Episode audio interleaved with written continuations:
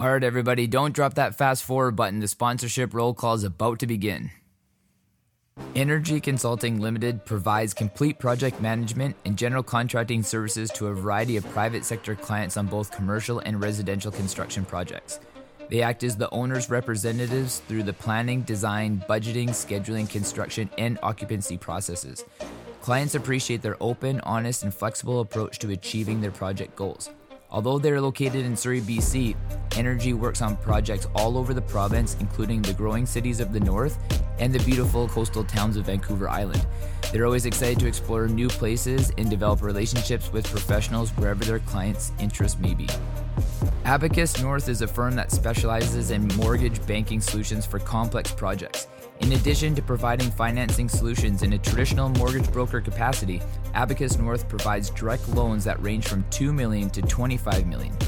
On a syndicated basis, they provide mortgage banking solutions up to 300 million. In most cases, their in-house capital solutions can bridge financing gaps that traditional lenders are unable to service.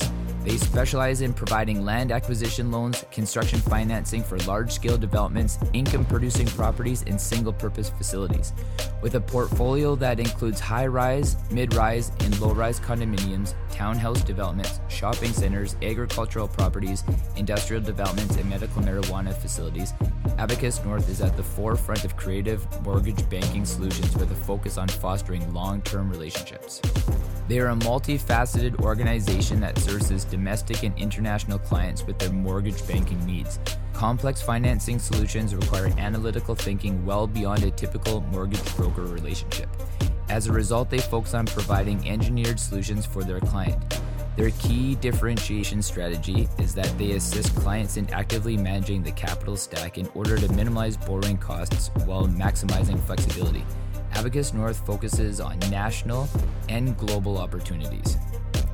Ascentia CPA has a team of new gen chartered professional accountants that are dedicated to advancing companies using expertise combined with emerging technologies. The team at Ascentia will implement the latest accounting technologies, allowing you to not only run a business, but to run a smart business that will excel in your industry. Their focus is to provide growth centric, value added, and timely accounting services for businesses as well as individuals across Canada. Unlike standard accounting firms, by embracing cloud based software, the team at Ascentia will provide you with real time accounting information on a secure platform that is accessible anywhere at any time, allowing you to make better informed decisions and gain more controlled overview of your financial data. The reliability and expertise you will experience with the professionals at Ascentia will assist you in the preparation of corporate and personal tax returns, financial statements, bookkeeping, government filings, tax and estate planning, as well as business advisory services. For more information on the advantages of online accounting and to book a complimentary meeting online, be sure to visit ascentiacpa.ca. We are I.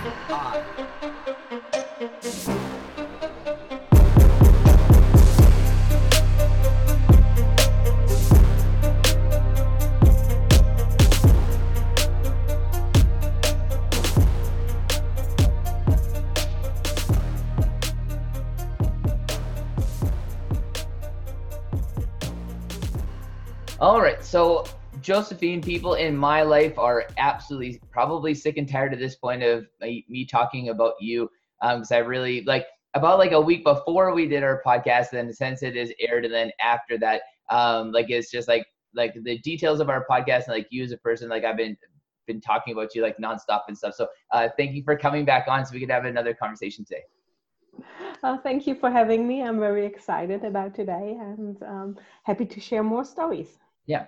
Um, so like we were discussing before we hopped on, I really want you to walk us through like the journey of, you know, um, you know, wanting like the need and feeling kind of like the passion, the fire of connecting with the Wim Hof breathing. Like after you started doing some research, you know, like on him and what he was doing, then wanting to become an instructor, you know, what it was like going through that instructor process and you know like now like where you've traveled you know like offering these services the experience that you have you know like the the narratives that you hear from people because um, it's I feel it's important to educate people not only like on your experience behind it, but like the stories behind it as well because people are so apprehensive to be able to get into the cold. Like everybody always first says like i don't like the cold. I hate the cold. I'm not a cold person. Um, and just you know like because obviously you've seen a lot of transformations of that thought process over the years. So um, bring us right to the start. So like you're just you're you're enthralled with this experience this man and you want to do it and you know what was it like taking those first steps into becoming an instructor and where did you do it Yes, of course. Um, oh, so many questions once. So I start slowly. Like um, I think I mentioned in the first podcast already that I got to know Wim and the, the method because I actually supervised or I was part of a study in 2016. So I'm a molecular biologist and like we set up a study um, together with the university in the Netherlands and with the whole Wim Hof team to analyze the positive effects of the method. And that was like I got interested in 2015 by watching a Vice documentary, and I contacted the researchers. I did do a study with my company, the university, and the Wim Hof method in 2016, and that's where I really got to know the method. Like Wim was very enthusiastic about it, so I just came there to help with the study, and he was like, "You need to do the breathing. You need to do the ice bath."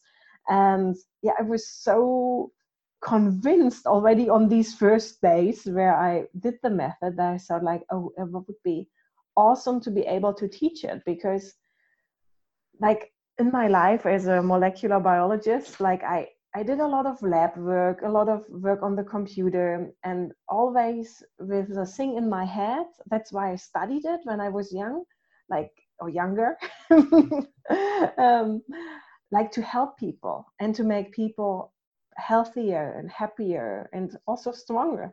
And then I found the Wim Hof method and so like, oh, that seems like a shortcut without the drugs. so like something that really gives people a benefit quite fast in their in their lives and like a feelable benefit without taking like getting on medications and i said like that's amazing it's actually more what i believe in because science did in a way yeah, I did see all the bad parts of mm. of pharma and and research, and I did not want to be on the bad side. I wanted to be on the good side, and so I changed sides pretty quickly. So in 2017, I became an instructor. Like I decided very quickly about it that I want to do it. I was a yoga teacher already at that time point and a meditation teacher. Um, yeah and then i started in i think it was may 2017 i did my education in the netherlands like that was the first module um do you and, have to fly there or did you choose to fly there? Like did you learn from wim himself or was it somebody that he taught? Like like what why would you go there or like i said or was that the only place you could go? Okay like at that time i think there were no trainings in the us and I'm German myself, so actually it's a very short drive by train, or not short, but like takes me like six till eight hours, and I'm from my place in Germany, which is close to Berlin, actually to the place of the Iceman in the Netherlands. Oh. So, and I think now they do like every year one training in in America. Um, so not in Canada up, up till now, I think, but in in the US, and so for me it was an easy choice like i just took a train and i was um, with the iceman and did the training and, and if you're gonna Wim, learn from somebody like learning from wim in the netherlands like like that's the best experience right like like because that's the epicenter that's the home of it's the yeah. root you know like that would just make the experience so much better yeah for sure like i i was very happy to directly learn from him and um the good thing about the method is it's already grown a little bit. So now we also have teachers that teach the method to new teachers. That's the academy, the Wim Hof Academy. And actually, my partner is also part of the academy. I, I might become soon. It's like I, I hear some rumor that that will happen.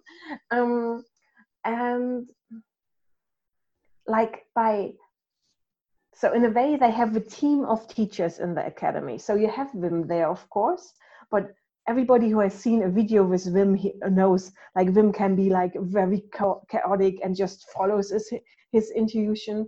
And like to balance that out, they have a team of instructors that bring in a little bit of structure, like some Germans, you know, for the time management, and all the all the content that actually they um, want to teach to the new teachers.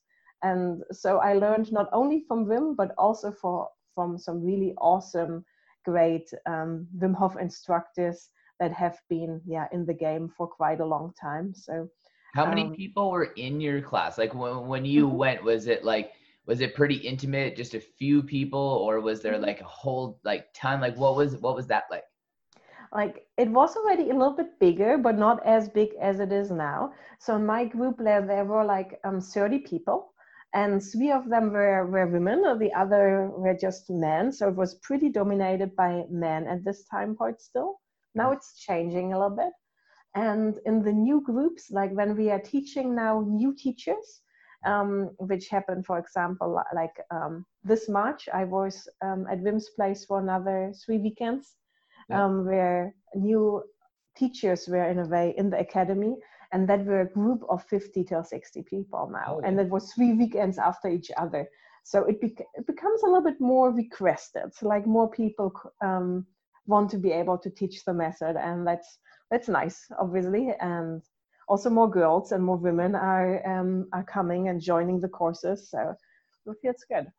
So when like when you went the first time, like like how many hours is it? How many days? Like you mentioned, like this next one was three weekends. Like did you come back home like on Sunday night or Monday morning? Then you go back on the weekend. Like what what's the time like like the yeah when you go? So the, the time-wise structure is like to become an instructor, you need to follow three things. So first you need to do the online course. That's like a 12 week thing. So it will, yeah, roughly take you um, 12 weeks to follow it. And then you learn already like all the things about the method, like for yourself. You learn the breathing, you learn cold exposure, you do some stretches together with women yoga teacher. And after that, you um, you apply for the weekend, um, which I had in May 2017. And that's like just one weekend. So it's two days. You arrive in a way um, on Friday evening, but the teachings, lectures start on Saturday morning, and you leave on Sunday evening and can fly home or go home on, on Monday, Monday morning.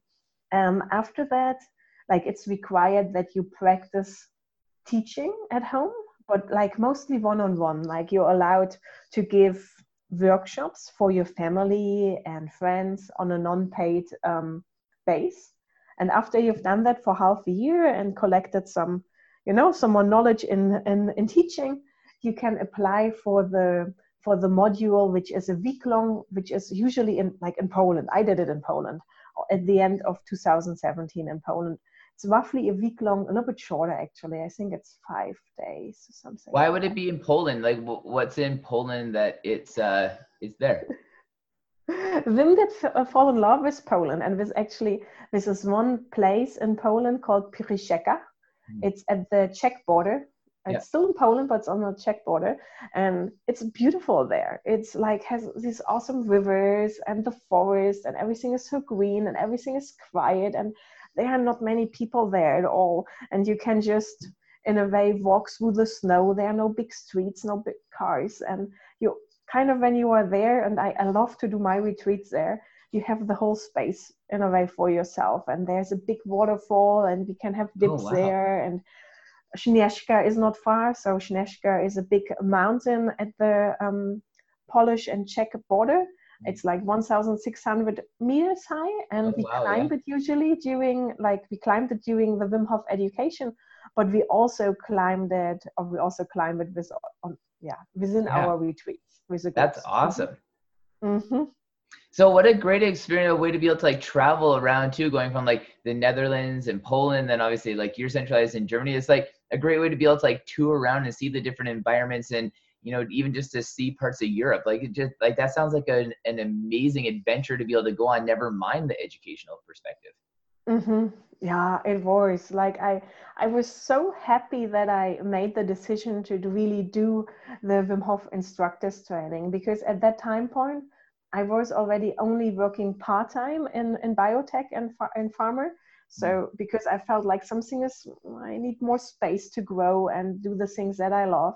So in the other part, I was teaching yoga and meditation already, and then I, yeah, I, I got to know so many amazing people also during the Wim Hof instructors course and talked more with Wim and it is such an inspiring field of people that really in a way that enabled me to have the power and the courage to quit my job.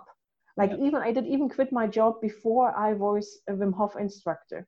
I did quit it a few a few weeks before I was like, okay, now all or nothing. what a huge leap, eh?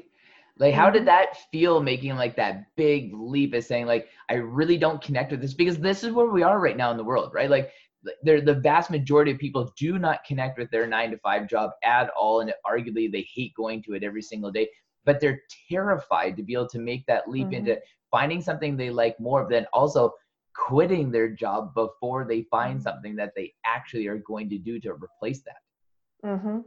I do, it took quite some courage, and also my my upbringing was more like on the conservative side. So like my parents, uh, like, and we had quite some discussions about it. Like, always wanted me to have like a secure and stable job where I can earn good money and my health insurance is covered and my pension, like when I'm getting older, is covered and and and. And I can really understand that. Like like of course parents want their children to be safe. Um, but safety is not all we need. we like we need more than safety, or I need more than safety. I need freedom, freedom of choice, and I need like also happiness in my life and just doing something which is i was not unhappy in my job it's not that i was unhappy but it was not i was not living my full potential yeah. i was doing it and i was doing it good i had really nice team members and really nice actually also really nice um, boss. Um, so i mean who can say that? But i was just I, I felt like something is still missing and i'm able to do more and to do better and to like also make more of an impact mm. on people. And I, I don't want to say the world but like i felt like i can do more. I can give more. But doesn't that go to show you though that when you're connected with a little bit more of a, a holistic side of you a little bit more of a natural side and you were with meditation and yoga that we get into these environments that we're told should be like the environments we're really aiming to be in in life. You know, like the secure job, the good paycheck, the great colleagues, the great boss. But don't doesn't that go to show you that like we really don't actually connect with those environments the way that we think we should or the way that we're told? We always have this feeling like it's just not quite right. And that's kind of like where you ended up, right? And mm-hmm. and a mm-hmm. lot of people feel that way. And as soon as you step into an environment that's a little bit more connected with like our primal roots, like jumping in some cold water, breathing mm-hmm. techniques mm-hmm. like yoga, like like these things have been around for a really long time that connect us with who we are versus disconnect us from who we are. Like, do you guys see a lot of that shift happening over there? Because obviously this is a way that you've lived your life for quite a while. I, I would assume because you've been into yoga and meditation, that's what connected you with like the Wim Hof breathing techniques, you know, like the science behind it, but also mm-hmm. who you are as a person. So like what what got you into natural living or holistic living? Mm-hmm.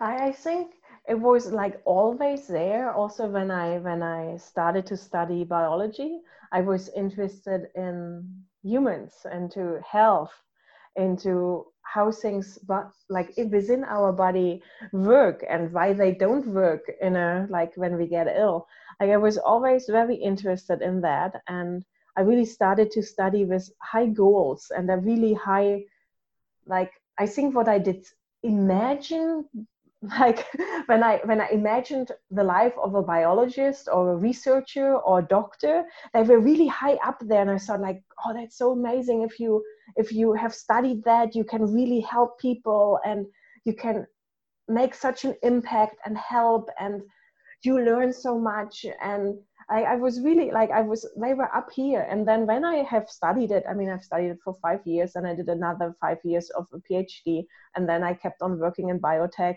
and um, research for a while like I think in total another five years. I, I realized actually my picture that I had has changed. Like mm-hmm. I could see more of the truth. Like and i i believe like there quite some doctors out there that still have this gold in their heart. They really want to do something good. But with the tools they have sometimes they can actually not do better than they are doing. Like they are limited by by what they have learned but also limited by yeah the pharmaceutical tools that are there which are mostly designed to earn money in in my viewpoint like it's my viewpoint um, and not really designed to make the world so much better for a patient yeah. Um, and that's of course very mean if I say that because there are also really quite some good medications out there, and I know, and I don't want to be all bad about the farmers. So there are definitely some there's some good stuff out there, but there's also a shit load of yeah. stuff that is not good. I just think that the emphasis is too high. Like that's kind of where it's morphed into is that the emphasis that like big pharma is the be all end all. Like that'll be the only thing that'll help you know i think that's the problem because then the motivations are very much they don't become complementary because that's what i like about like eastern medicine and holistic living is that our bodies know what to do we just might need to give it a little boost of tools you mm-hmm. know like western approach and big pharma is just like no no no no no like we'll curb what's going on in your body and we'll we'll implement entirely new strategies and tools and i think that's where like the wheels come off the bus is because like it's not very complementary like it's not mm-hmm. complementary mm-hmm. in the degree of like what a, a, little bit more of like an Eastern approach is. And that's like I want to believe after all of the years that we've been on this planet that we've biologically figured it out to some degree with what's going on around us that we can have these positive effects. And we see that through obviously like with the Wim Hof breathing technique and you know being in the cold, like like these things actually have great physiological benefits mm-hmm. and things that we can see like walking through those doors that if we just if we expand our thought process like out of the big pharma we can just walk outside and really get like what we need to feel mm-hmm. fulfilled mm-hmm. as people mm-hmm. Mm-hmm. and i think that's that's it like i've i've never stopped searching like i searched quite a time in biology and pharma and research and i did not find all the answers that i wanted so i never stopped searching so i you know also went to Thailand and did an education um, on plant medicines. Um, like don't think about ayahuasca yet, but like like really like herbal stuff and how you can help people with with massage and um, pressing acupressure points and how to teach Reiki and how to give Reiki and like I was just like and I'm still not finished. Like I still like I plan on doing a lot of courses and learning a lot from a lot of different people and then make my own make my own out of oh, my own out of it so like some some some things resonate with you some teachers resonate with you other things don't resonate with you and other teachers don't resonate with you but you always like take things on that come along your way and um, kind of integrate them to to one one thing and yeah so keeping on learning and like the Wim Hof method is one big part of the puzzle, like for me and for what, what I'm doing. Yeah. Mm. And yoga, meditation for sure, breathing, another part of it. Yeah. Yeah. Between when you took the first course and then um, in the Netherlands and then when you went to Poland, in between that time period where you were kind of just banking some time and learning this method and teaching it and and you know obviously feeling different things inside of you and seeing how it affected your friends and family what are some of the things that you learned along the way in that process that kind of really helped fine tune you getting to that next level in poland hmm. mm-hmm. like for me it was really like it was summer then obviously so it was may where when i did the first weekend and then i had like all like summer and part of the fall um, to prepare. And then we met all again in November in, in Poland.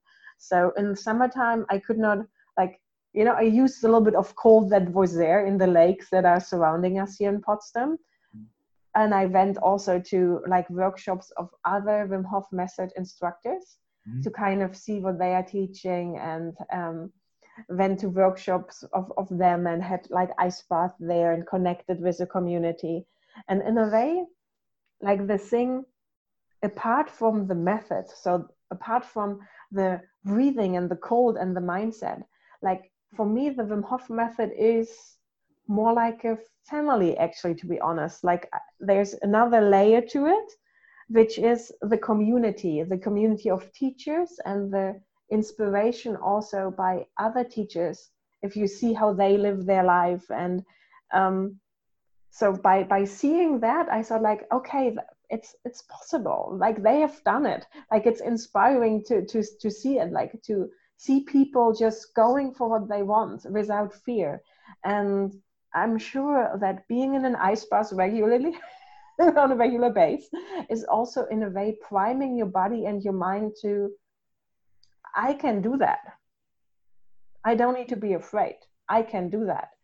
Uh, and that's a mindset i think that people get from being in the cold and doing challenges in general actually. I think that's also why some people are so like so into extreme sports. It's also the oh my god i'm able to do this. Like the feeling of inner strength not only physically but also mentally. Mm-hmm. yeah.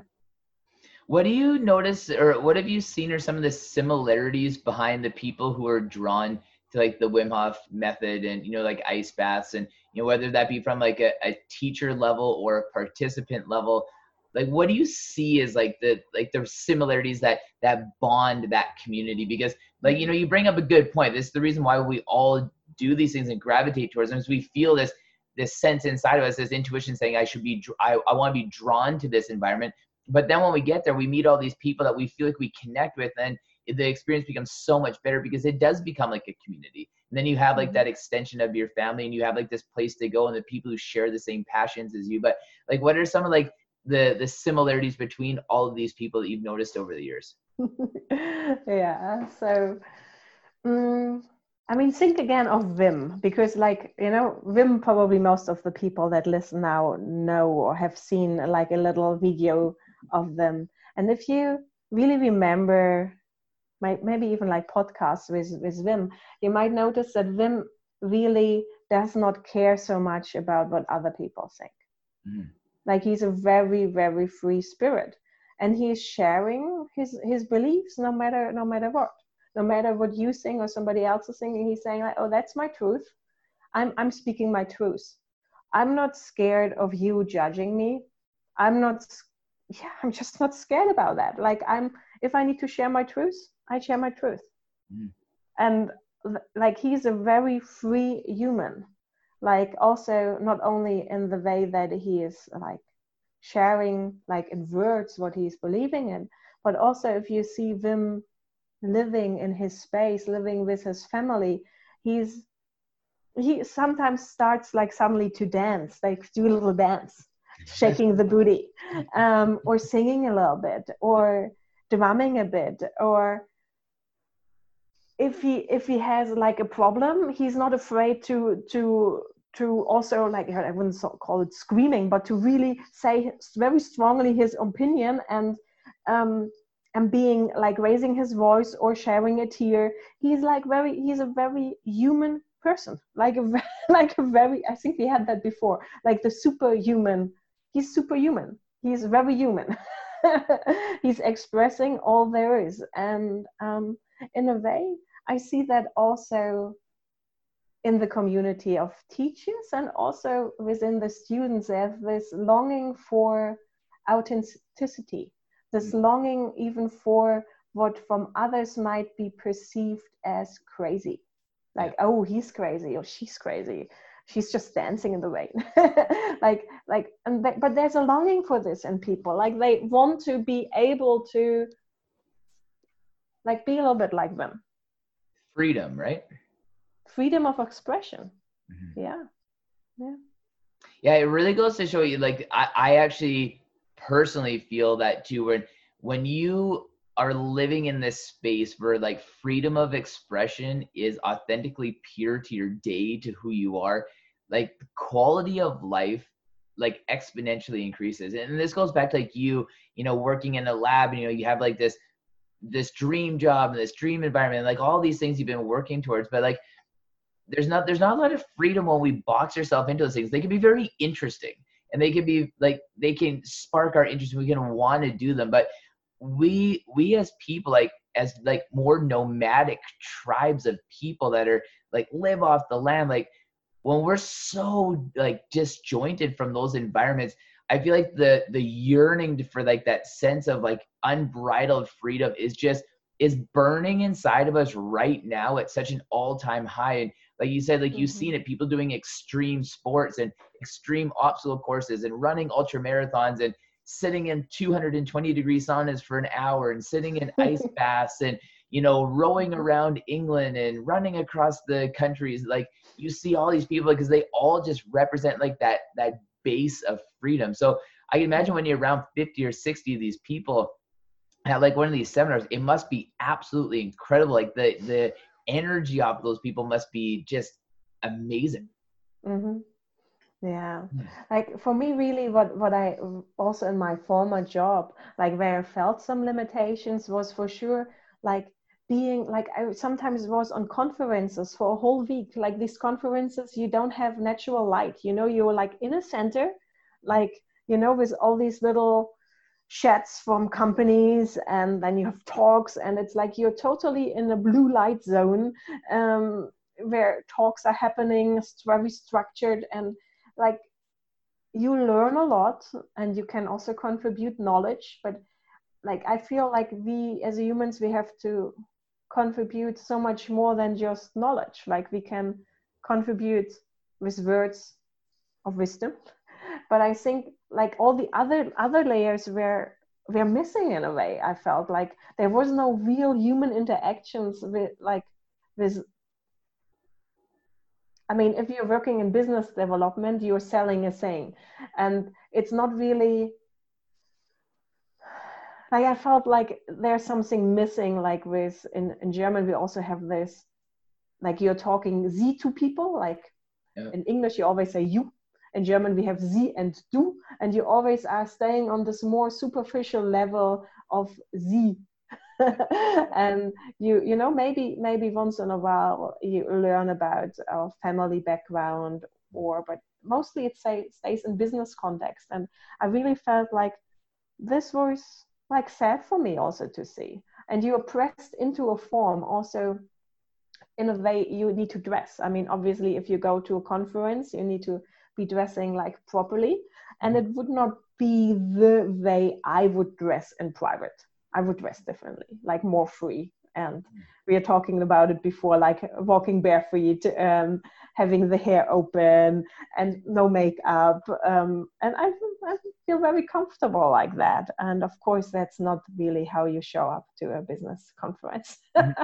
yeah, yeah and, and you, more like, um, yeah and on, and on like one side of that you have like hundreds of thousands of years of like living with the hair down and you know very free clothes no shoes and then you have like you know maybe like 150 years of like you know makeup and hair pulled back and you know like dressing perfect and shoes on and all that kind of stuff. But like like you see it and if we just watch children freely operate it's like shoes are off clothes are dirty hair is down knots in the hair like you know hungry running around just like absolutely free and then we get to this this point of like an age a numerical number where we're told you can't act like that anymore. And now you have to pull your hair back. You have to you know put on the suit. You know you have to get in the car and you have to go to the you know mm-hmm. fake environment. And like this is just who you need to be now.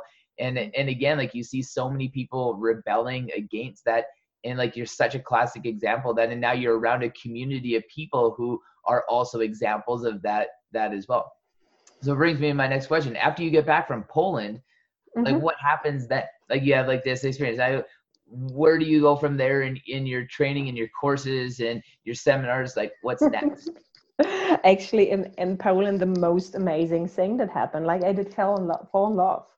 And from oh. there on, like when people ask me, how did the Wim Hof method change your life?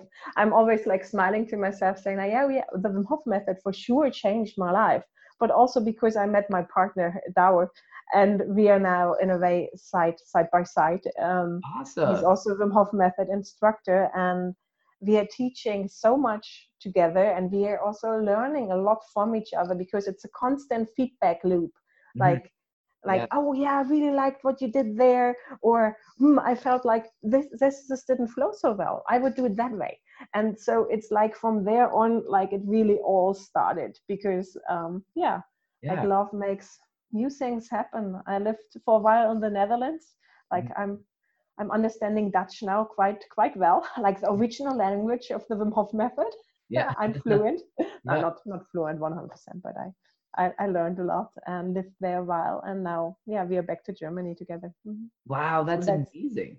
Mhm. It's The- also another thing that I really believe in that the Wim Hof method is kind of opening your heart. Like it's like you people let down their masks of pretending. They really show who they are. And that is kind of the best basis for people to meet, like to make new friendships, to to make new relationships.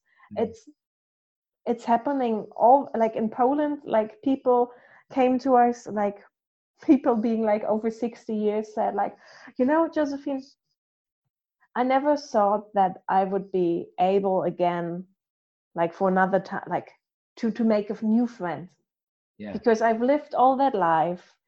I stopped working and I thought like, okay, well, I have my friends from yeah, work or school or with my children, my grandchildren, but I did not think that I would be able to make new friends. Mhm. And here I am, being 60 plus. I have the feeling that I that I've met my tribe. I've made 10, 10 new friends. Yeah.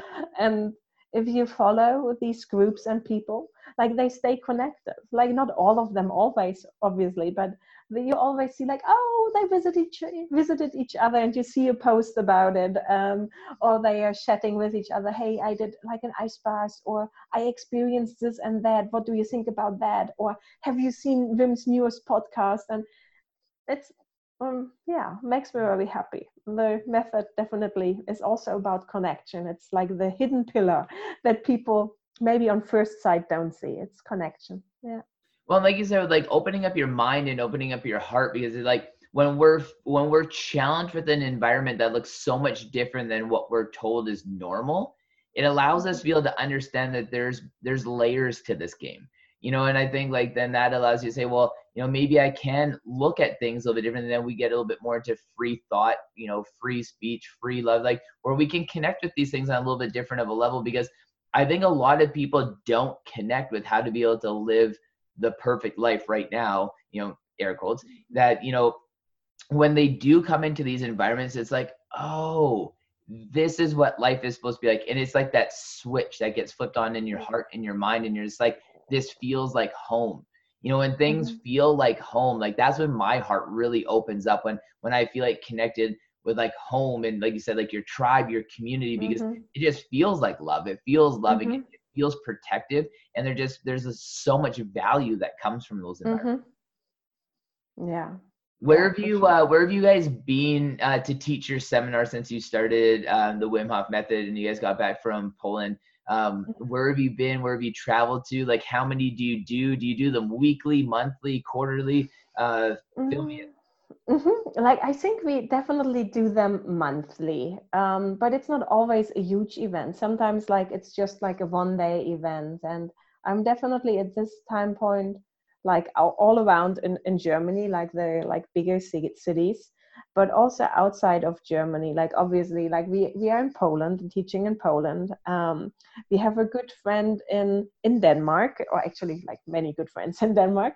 So we were teaching there. Um, um, in Copenhagen, and then also in Norway. There's an amazing uh, meditation center, very popular, famous author in, in Norway also invited us to teaching in Norway. Um, yeah, You've and traveled all over then. Like you, yeah, it's and it's quite scouting through Europe and having some. yeah and sometimes we feel like oh we cannot really do that like like we don't have time like when we get like you know you need to choose sometimes. And then i've never been in that position where you need to be choosing for things or also learning to say no to things. And it's like it's still a progress to do that.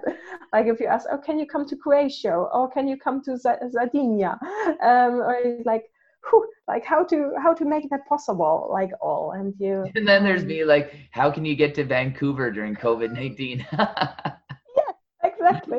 But i would really love to. Like i have a good friend um also living in canada and um yeah i think that would be that would be nice to to also also see her and maybe making a little step in the US and teaching a workshop there because we were also asked to teach in the US from two different friends. So maybe we can make a little tour like to make the you know to make one flight over the big lake and then teach yeah. several workshops that would be that would be amazing yeah i think you definitely can because when uh, when i was promoting um, our podcast you know, I went, I specifically targeted California just to see because California is pretty progressive, and you know, like there's lots of talking, obviously, with like Joe Rogan's podcast, you know, and Wim Hof being on it, and like there's quite a bit of narrative in the California area, and um, people love you in California. Yeah, like women like really, really connect with with you and your message in California. So I definitely think there's there's some really great options and stuff. And once the flight restrictions and stuff have uh, yeah. up a little bit, we got to get you over here and you could do like a, a western seaboard tour for sure that would be yeah yeah no i would really like that i would be very happy to combine and a little bit of teaching with with seeing friends um yeah and i mean it looks it? now that things are like getting easier with flights again so. Yeah yeah they are. Um what are when people come because like we talked about this before too like so it's like when when i tell people about the ice bath and when people talk about being cold and just being outside in the cold or having a cold shower or anything like that the apprehension level is like like a brick wall reinforced with steel. Like like people just hate the cold. How do you work with people to take that plunge to get into it, to to appreciate to embrace the cold to feel the benefit like like how do you get people to like experience mm-hmm. or want to experience that mm-hmm. so one one thing is like pretty obvious like to me or like i'm very aware of that fact like for like if i teach a workshop people need to sign up for that workshop so they are paying quite some money to either come to a day workshop or a weekend or like a week so there's definitely you get people that are willing to try Mm-hmm. Like otherwise, they would not sign up for it. They would not pay the money and sign up if they would be like, oh my God, never, never, ever. Mm-hmm. So you definitely have a subclass of people that are open, that at least want to try. Yeah. And then you in a way work with like you help you help them. You you support them mentally and guide them. Like i, I really like to do a little meditation before the ice also working with yeah kind of seeing a picture or a little movie of yourself succeeding succeeding of taking an ice bath. And that that obviously helps. It also helps people to see other people going in the ice. Mm-hmm. like so many people now like now i had my first workshop here in germany again like after after covid. And some of them have read my book and they're like oh you look so relaxed in the ice because there's one picture of me being like very calm in the ice and people think on first look oh she's sitting in a whirlpool. And then they look another time like oh no it's ice cubes. Oh my god.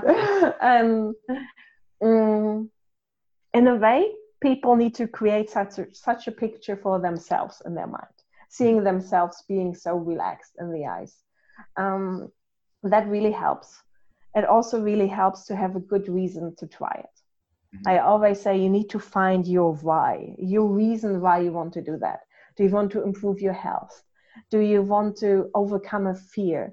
Do you want to feel like how strong you really are to discover that? Um, and there are so many reasons for it.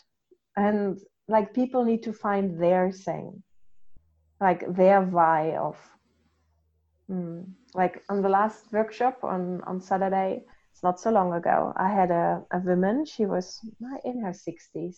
Um, and so she has children and grandchildren. And she was sitting in the ice for quite a long time. Um, and then she started to cry. And like I was like, oh, maybe, maybe, you know, it's time to, you, you can leave that behind now, you can get out. And she said like yeah like something that really fall off. Like i could sometimes also people leave something behind like you know to just in a very very consciously do a ritual for themselves to to start new to yeah. start into something. You know something it's, different. it, yeah and you know and i think like the more that like we we test ourselves in these environments that used to be environments that we were faced with just in everyday life like that is when we learn things really about like i think who we are in our space in this planet and on this earth mm-hmm. and when we do typically what we're doing right now whether you're going into a lab or going into a gym or you know, like these different environments like where we work in i don't really feel like you learn the same things about your space on this planet is you do when you're like in these kind of like these different looking environments. They don't necessarily have to be too extreme but like when you're just when you're in something that is so different but you we all connect with it in such a way you really learn those things. I've had lots of moments like that. Like this morning when i was sitting in the tank for the the first time ever you know like i'm like laying there and the sun's shining because it's outside and like my face is all nice and warm and I'm like my body doesn't feel cold. I'm kind of like laying with my head on the side of the tank. I'm like kind of like starting to like doze off and I feel like I'm slipping down into the tank and I'm just, uh, so I'm like but like I have that relaxation is exactly what I needed because I woke up this morning in the shittiest mood and I have no idea why. I went to bed in a great mood. Like I'm just I can't even remember the last time I woke up and I just woke up on the wrong side of the bed. And but I did this morning, and I'm like, I need to work this out. So I did like a wicked intense, like 30 minute workout right into the tank, and it was just that relaxation. Like I, I was just like, whatever hostility was inside me for whatever reason, just mm-hmm. completely washed away. Mm-hmm. And the foundation of what changed my day since then. But like I know if I would have to get up and go to work and sit in some kind of cubicle like office or like anything along those lines it would have just exacerbated those feelings. I never would have been able to to shake it off. But that's where mm-hmm. I really mm-hmm. find the value in, in doing these things. Mm-hmm. Yeah. What are some of the most like transformable experiences that you can remember? Like this is obviously one of them with this woman who is in her 60s. But has there been anything else that is just really sticks out in your mind of things that you've witnessed? Like for sure. Like we had a had a man. He was like mm, in his late 40s, maybe beginning 50s he came to us to a week in Poland and he was not really in such a good space for himself. Um, and he, he has done the week and he loved it. And like then the like for quite some people the hardest part starts when they come back like when the week is over like there's a lot of work because you realized quite some things yeah. in that week um, about who you really are and what you really want and what you're really able to do and what life is about. Like it's getting quite philosophical. Um, and you're connecting with people and like yeah, quite some people make some realizations for themselves. Also, what they would like to change. Mm. And then, of course, there comes the hardest part. It's the part of do I dare to change? Yeah. Like, do I like I'm stepping out of this closed circle where people, you know, found each other and in the method and then they step out back into their normal life with everything which is there like their normal jobs their families and relationships. And then there comes this moment of do i make a change? And like he made a huge change. He the um, changed jobs. Mm. looked for something different and he changed the city.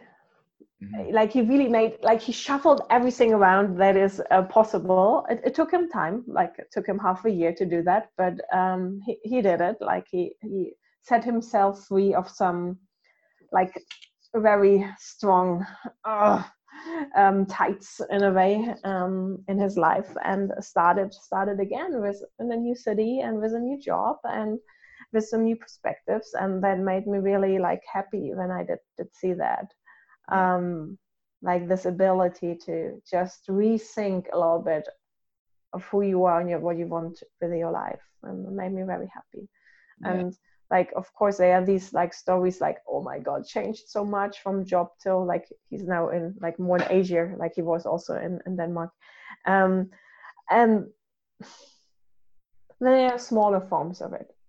You know like smaller things that people take take home with them. Mm. people that can live better with inflammatory bowel disease i've a really young um, man german german man um, in his early 20s suffers a lot from inflammatory bowel disease like in crohn's. And he really found that the wim hof method in addition with changing his diet actually helps him like so much also to see the bright side of life and like he has so many restrictions in his life but then he can see like oh but i do have this. I might be a lot different than other people in in early 20s with partying a lot drinking a lot and he can actually not do that. It's like he would like he would suffer from it. And but he has this and he can see the chance and the chance in his disease and what his um this life did yeah yeah. did give him also with a challenge that he has on his shoulders for sure. Yeah and it makes me also very happy. So it's like small stories and big yeah, stories. It's, everything is there. Yeah and, and like all those like little like those shifts right? You know like where it might not be something that day it might not be something like that week but it starts changing the course of people's lives and how the decisions they make. And it might be five years down the road or 10 years down the road where like all those like little shifts formulate into that one big change be but like all these mm-hmm. seminars that you run can be that first domino that gets knocked over in the right direction of people making like solid change like in their life and that's that's so critical because people are so petrified of change like mm-hmm. they will live in like the most uncomfortable unhealthy environments just because that they're scared to change but people like you are offering like this opportunity to change to start making or changing that that course right mm-hmm. I, I think that's also one of the things i really love about what i am doing what Wim is doing what the community is doing is this like to create a space where of people that are different and also to yeah to create a free space of expressing yourself and living the life that you want and not a life that somebody wants, but the life that you want. Yeah. What's next for like certifications in in the Wim Hof Is, is there anything else that you can do? Like like you've gone to pull into this training. Like, is there another level that you can do, or is there another courses Wim coming out with any like you know extra training? What what's next from a, a training perspective? Or yes. yeah so like once you have done these three things that i mentioned so the online course the weekend and after that the week then you are a level one instructor. And if you're a level one instructor, you are able to teach like day workshops. And like you can like teach them in your country, but also in other countries, like day workshops. And then after a year, you need to do another another training session and you need to have done like a few workshops with um, like they they have it on the website i don't i cannot remember how many workshops you are you need to you need to have done with how many people. But they have a guideline like like 10 maybe 10 workshops with 10 people each or something like that. You need to have teach that and then you can get over a day course um, to a level two instructor. And once you have done that in a way that's a baseline of the most of the instructors are either level level one or level two. Yeah. um, you find some very rarely you see some with level three. Like my partner for example Douwe is level three instructor because he's teaching in the academy. And all the people that are teaching in the academy they they become level three instructor. Um, so it's in a way showing like like to just teach the message you don't need to be level level three. Um, but if you are teaching in the academy you will become level three and um, yeah there are some some more that have like done um, like helped and supported a lot for example and traveled around the world. I think they also got a level three status although they are not working in the academy.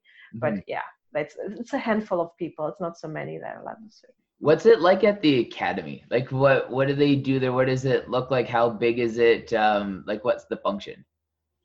It's very small. Like it's uh, like a handful of instructors. They're mostly Dutch. That's why it was so important for me to learn Dutch. You know, like to to to understand what they are talking about.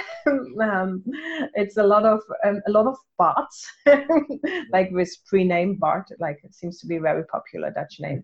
Um, so there are a lot of men, actually mostly men, in there until now. Um, and so it's it's not more than seven people, like the academy in in, in the Netherlands.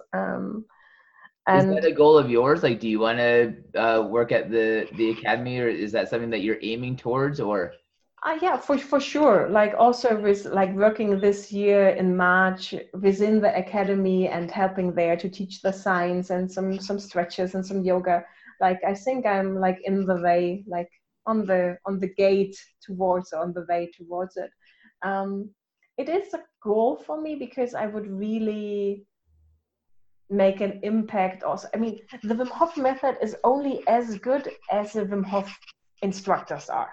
Yes. so if you are in the academy you you can catalyze change by making good instructors. Like like instructors that obviously know all about the method from a science perspective but also you can share some of your principles on what is a good teacher and yeah. what is not a good teacher. I've also seen that in my life. So like you know to to give them principles on how they can be amazing inspiring instructors on the mission together to to to make a better world. And yeah. yeah so i would love to be part of that. And i think i, I might be. I, I might might happen.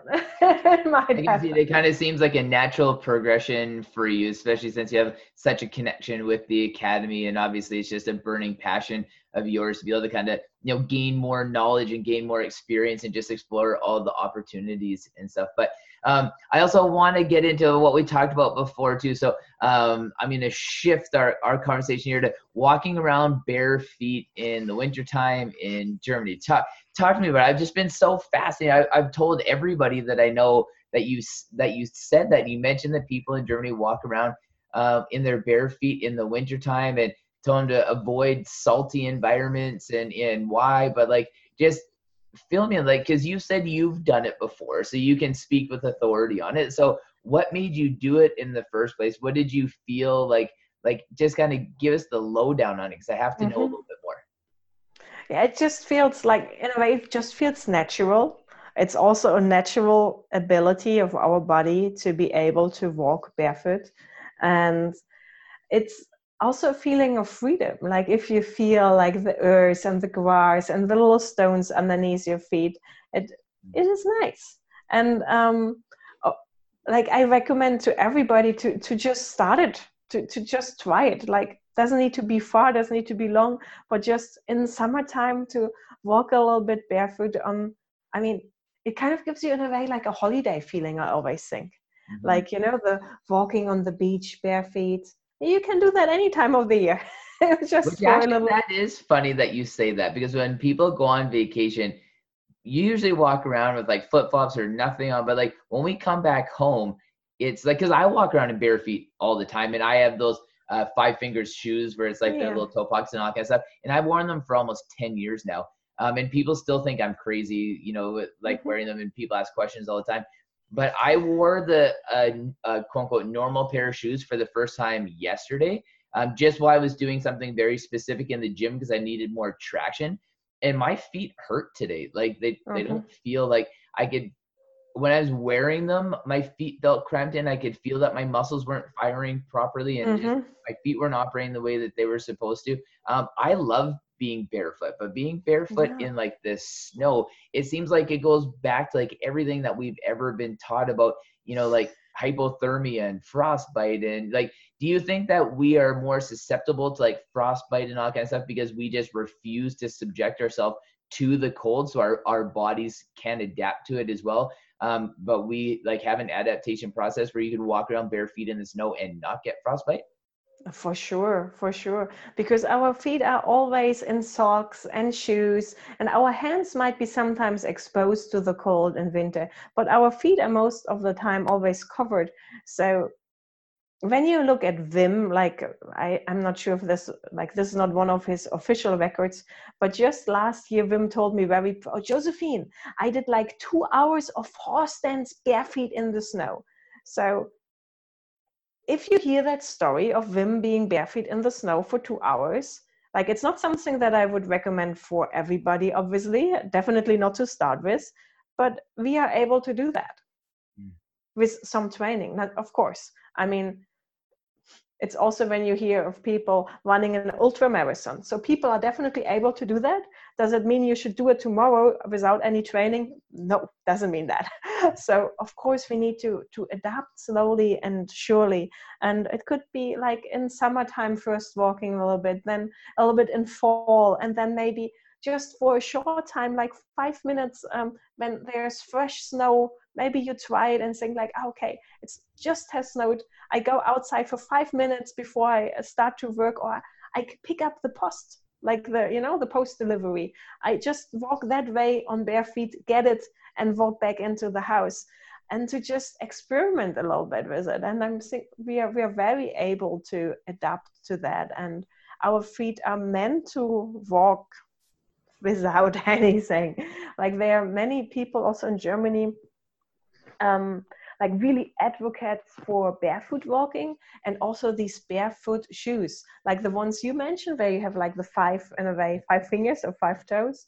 But also like there are quite some brands now here in Germany for barefoot shoes where really your toes have place and your feet can in a way, you know, all the toes can spread and they are not like like yeah. oh like squeezed together um, in a way that people get like probably like quite some old women i think maybe also old men but i think old women that have always worn like high heels and stuff like that develop it in germany that they kind of get a sounds a little bit bad but like a sixth toe like just a like there's an outside is of the feet is coming so much out. I'm saying like, oh my god! And just because we put our feet into shoes, they should never be in. Like, yeah. What are some of the things that you felt when you started walking around in the in the snow with bare feet? Like, like what did you feel like? Was it like intensely cold? Did it burn your feet? Did it feel very comfortable? Did it feel warm? Like, like what? What are some of like the other responses? Like, did it feel euphoric? Was it something that you were drawn to? I know I ask a lot of questions, but yeah. I like it's it's a mix of these things. Like for sure you feel your feet a lot and it gives you access to a new part of your body. It's like of kind of you feeling it for the first time really. And um, for sure like ice and snow can f- at first hurt. Like it's like having a first ice bath. Some people do have quite some pain when they do that and it's the same when you have like a walk barefoot for the first time in the snow you you might feel pain. And for sure i also did feel pain because it's also like it's it's a process. And then you can keep on walking and just putting your mind some somewhere else. It's like a meditation like a challenge for your mind to to stay in the moment and to not get too much into oh my god maybe i get a frostbite. Because that is the kind of this fear makes us pain in a way. Like we kind like of doesn't get a for uh, hmm?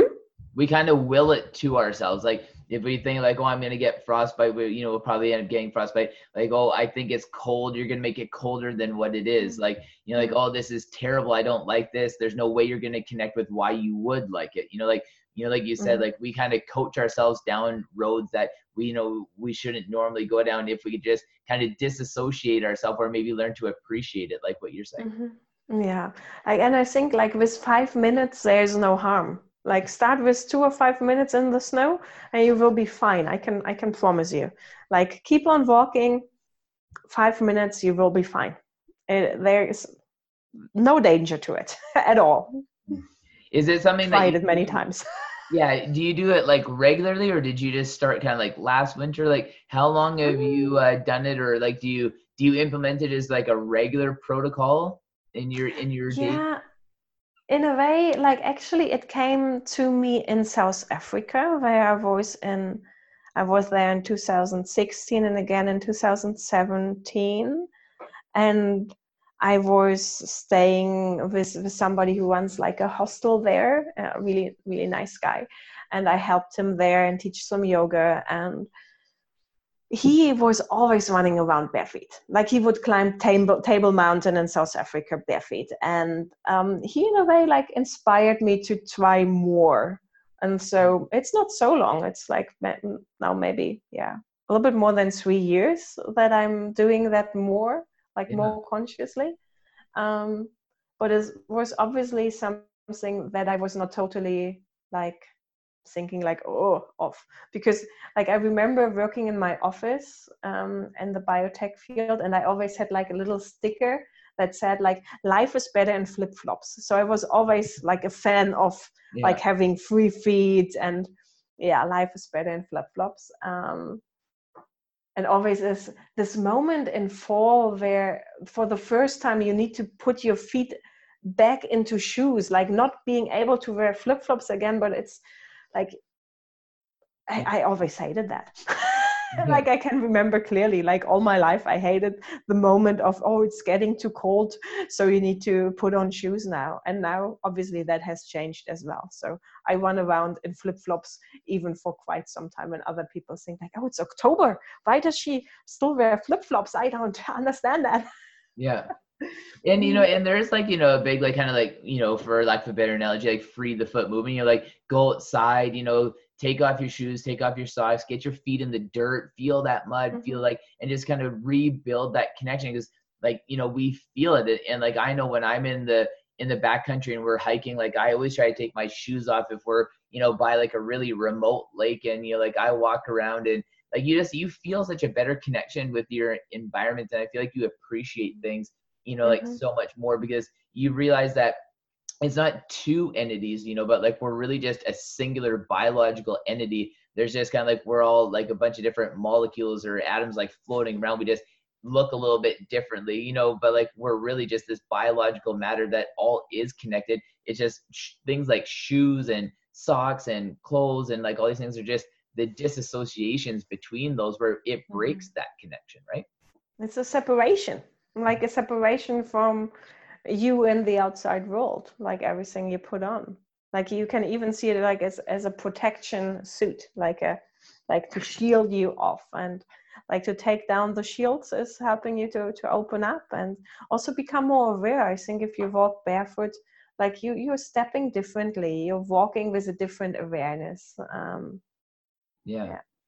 So you seem extremely well traveled. You have quite a few stories from different parts around the world. And the reason why I bring that up is because I tell everybody all the time, I think one of the biggest injustices that we do to our children is just they go to school, you know, like they, they stay in this typically one town at like this one school with these one set of friends and then they go to university that's probably like a, a, you know maybe it's in a different place but most of the time it's local you know but traveling around the world and meeting new people and understanding like what the world's really like they said you you traveled to South Africa and ended up walking around outside in Germany with no shoes on. You know, like, but you probably would have never have done that. Well, I wouldn't say never, but like, you know, you had to travel around to be able to gain those experiences or travel to the Netherlands to be able to meet Wim. Like, you know, like what kind of value do you place in your life with just how much you've toured around the world and just had a chance to sit with people who don't think like you or see different visual images like this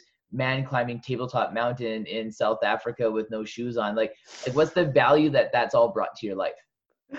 A huge value, a huge value. Like I was recently asked to write like a little chapter for a book with like 10, 10 questions about life and like quite some philosophical questions. And there was one question which was, what was the best investment you ever made? Mm. And I was really think like I I guess thought about it for a moment, but in a way I first had like a, directly like an answer and it did stay with that. Uh, the best investment for me was after my PhD to go traveling, like against like everything that people told me that I should do after I've done my PhD and completed it, like writing applications to pharma and so on. like I decided, okay, I take a backpack and I go for a year to Asia. Um, I was in Southeast Asia, um, just with like a backpack and I don't know, maybe 15 kilos in it, and um, that was the best investment I ever ever made. And it's one thing is about you go to other places, you meet inspiring new people, you see how other people live their life, also in not so fortunate parts of the world. And you kind of get a new viewpoint on your shower that is just, you know, water running, um, that you don't need to carry, that you always have, and the fridge and the stove and um, like a cupboard with full of clothes where you think like, oh, these people have two t-shirts and two shorts and they live a pretty good life. Um, so definitely that is one part of it, like the inspiration. But the other part comes, I think, from being outside of your bubble. Like you leave everything behind. You leave your parents behind. You leave your friends behind. Like I traveled alone, like for this uh, for this year, and that was the best thing ever because I could come to my own self. I could discover who I am if I'm not influenced by my circle. And I love my circle. Like it's nothing against my circle, but it was good to take a step back and to realize who I really am without all of that. Mm-hmm. What is really Josephine? What are Josephine's needs? What are what is Josephine's passion? What does she really want from life? And like that, that really um, had a really changed me. And that was in 2012 2013 and after after that i actually started also with a yoga teacher training and um, i learned about meditation in, in thailand. And yeah. i was fascinated by what meditation does um, does for me. And yeah then i started when i came back home i started with yoga teacher training and kept on meditating. Yeah and from there the whole new world of um, body and mind connection and also the Wim Hof method opened for me. And like, what are all the the places that you went? You know, like like Thailand, Cambodia, you know, like places like that, or like where were some of the countries that you traveled? Mm-hmm. So first, I, I I started in Singapore. Like I saw that's a good starting point. Like still quite Western, and then I did not fly anymore. But I, everything I did was by by feet or, or bus or train.